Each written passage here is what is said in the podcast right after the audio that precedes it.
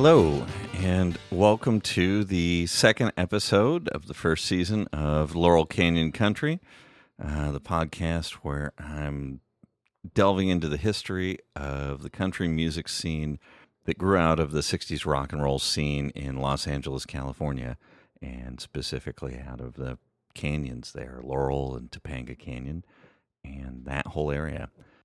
So, this is episode two, and um, well, I guess here we go.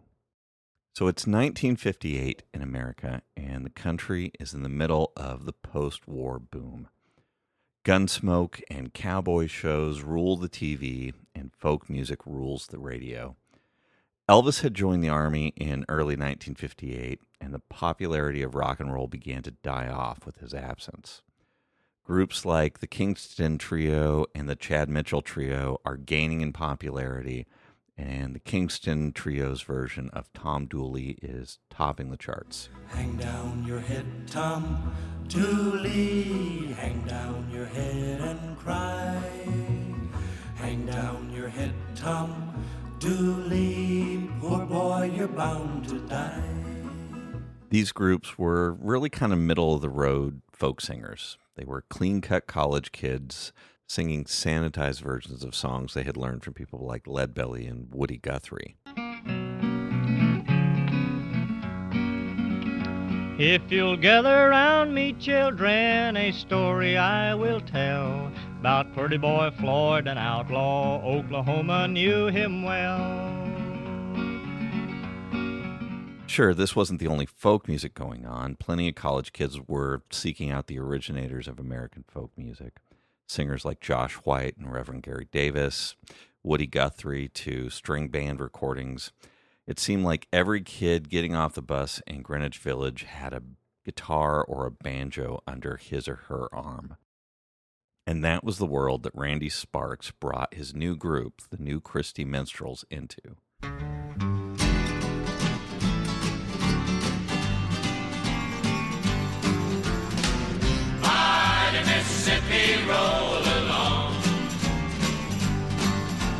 Randy was a guitarist and folk singer with a keen eye for business.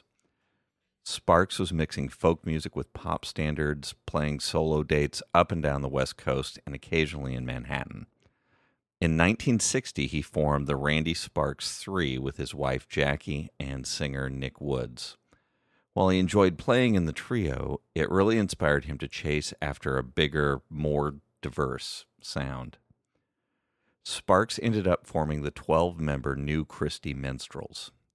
Their first album, presenting the New Christy Minstrels, released in 1962, featured traditional songs, several Randy Sparks originals, and a cover of Woody Guthrie's This Land Is Your Land. The album and the group were an immediate hit. Uh, the group won a Grammy Award and stayed on the Billboard music chart for the next two years.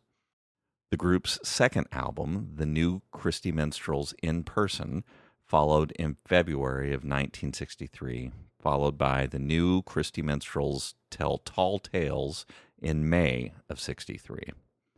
Their fourth album, Rambling, followed in June of 1963 which featured the group's first big hit, Green Green, written by Randy Sparks and new Christy Minstrels member Barry McGuire.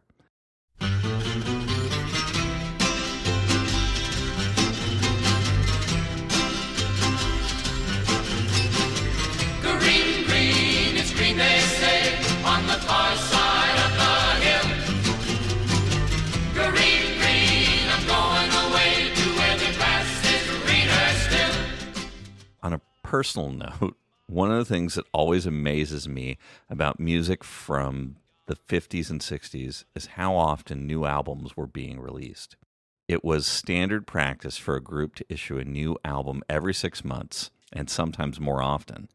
The rate at which artists were expected to churn out hit after hit is astounding to me, especially in an age now where we may wait years between records from some of our favorite artists. When I was a teenager, discovering my parents' record collection, it was full of the new Christy Minstrels. I really didn't connect with their music. It was a little too middle of the road and a little too devoid of depth for me. I liked Peter Paul and Mary records. I loved the Joan Baez records my mom had, but the Minstrels, they didn't quite do it for me. It is worth mentioning the history, too, of the name.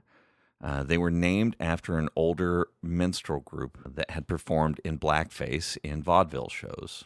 The new Christy Minstrels never performed in blackface.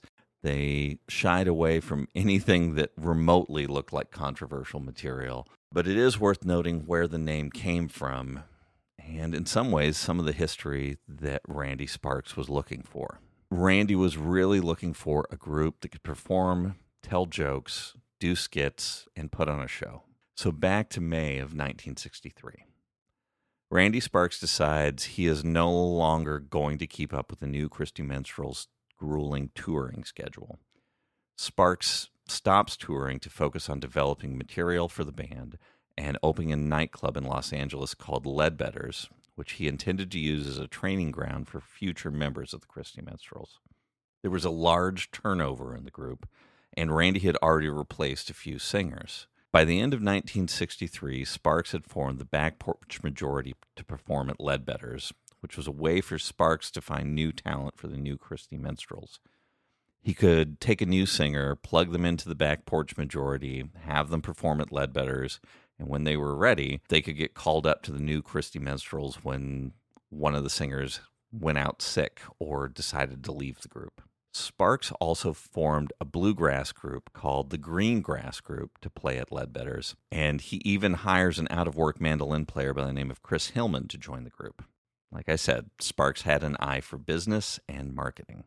Meanwhile, while Sparks was developing his new groups at Ledbetter's, the new Christy Minstrels were still on the road, performing in nightclubs and theaters and making regular television appearances.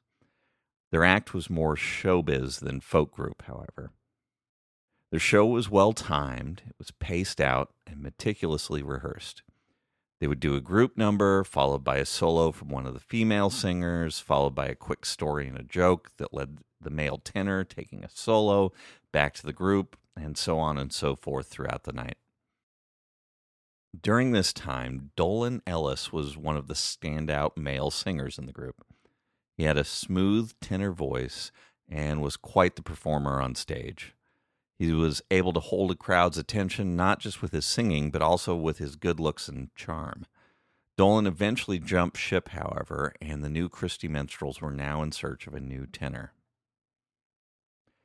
Barry McGuire related in an interview the event that brought the new singer to the group. To quote Barry, he said, The new Christy Minstrels were in Kansas City playing the Starlight Theater, a big outdoor theater, and one evening one of our members, Nick Woods, was out running around Kansas City. He went into a club or a bar, and there was a group in there singing, and he was knocked out. He came right back and got the rest of us. You got to come with me and hear this, he said. So, about four or five of us went to the bar to see this guy, and it was Gene Clark. He was part of this folk group. Gene had an intensity and a quiet charisma and focus and a look that was absolutely captivating. He had that little quirky kind of smile and this brooding intensity. You couldn't take your eyes off him. He would just stand there and put his chin down a little bit and kind of look up under his eyebrows at you and just nail you.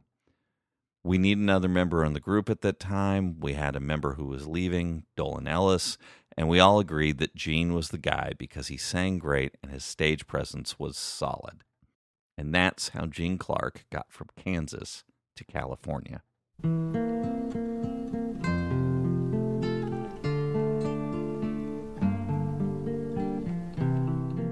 Gene Clark was born in Tipton, Missouri, the third of 13 children. His father was a musician, and Gene learned to play guitar and harmonica from his dad. After picking up one of the guitars around the house around age 10, Gene was soon picking out tunes by Hank Williams, Elvis, and the Everly Brothers. Gene was an adequate guitarist, but a gifted singer.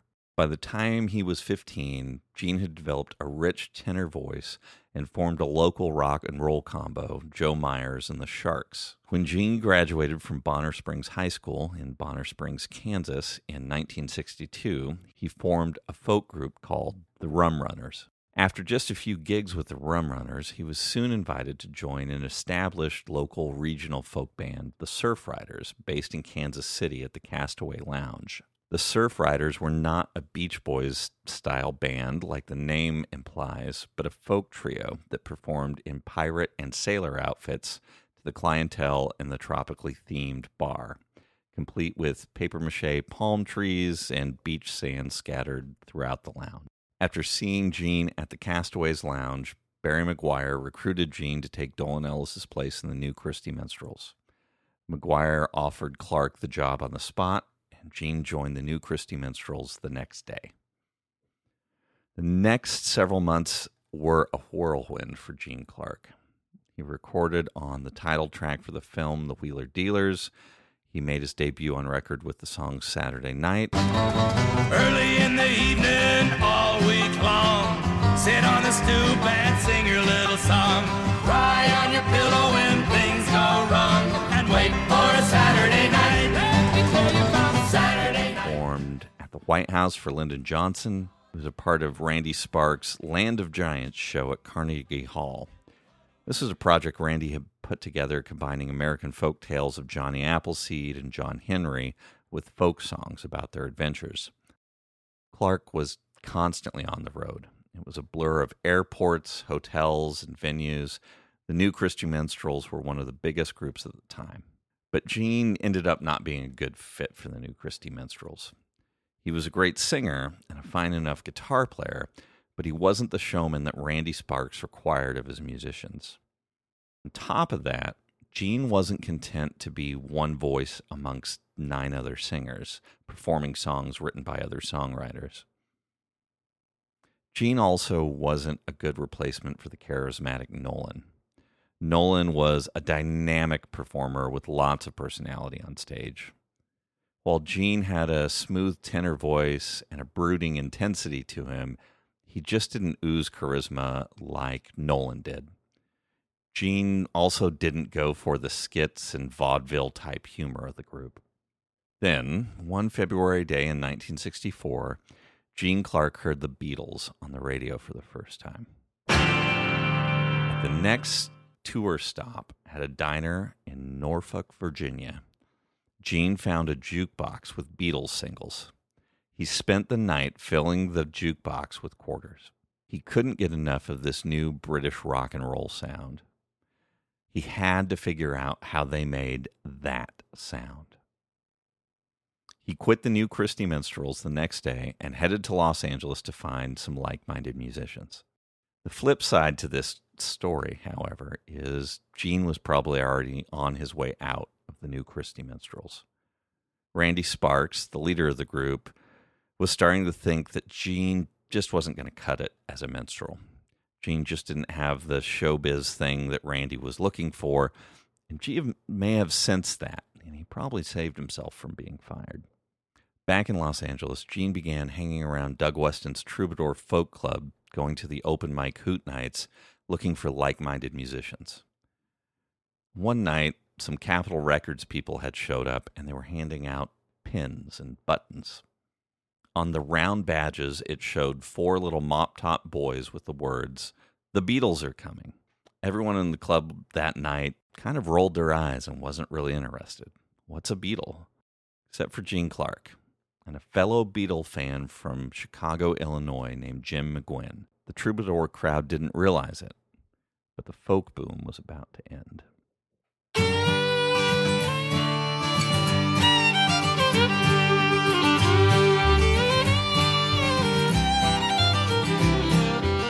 A couple of footnotes on this particular episode. One would be that one of the stories that I heard about Gene Clark was that he was, in many ways, the one who brought bluegrass and country music to the Byrds long before Gram Parsons showed up. After reading some books about Gene and reading interviews with him, that's not true. The myth kind of goes that Gene Clark grew up only hearing Hank Williams and bluegrass numbers, when, in actuality, Gene was a huge Elvis and Everly Brothers fan. Sure, he heard Hank Williams and even played in his dad's cover band as a kid, but Gene loved the rock and roll just as much as he loved Hank Williams and any bluegrass tunes he had grown up hearing. On a personal note, I went back and listened to a lot of the new Christy Minstrels for this episode. And while I think I have a better understanding of what the music of the time was sounding like, especially the popular music of the time, it still wasn't won over. The music was pretty middle of the road, pretty easygoing, a little corny at times. The other thing I think is worth noting is the new Christy Minstrels were parodied, and parodied really well, in my opinion, in the movie A Mighty Wind by Christopher Guest. Uh, if you're not familiar with the movie, I think it's worth checking out and definitely touches on this folk music boom. The next episode of Laurel Canyon Country will focus on Jim McGuinn and how Jim makes it from Chicago all the way to the Troubadour in LA. So until next time, thanks for listening to Laurel Canyon Country.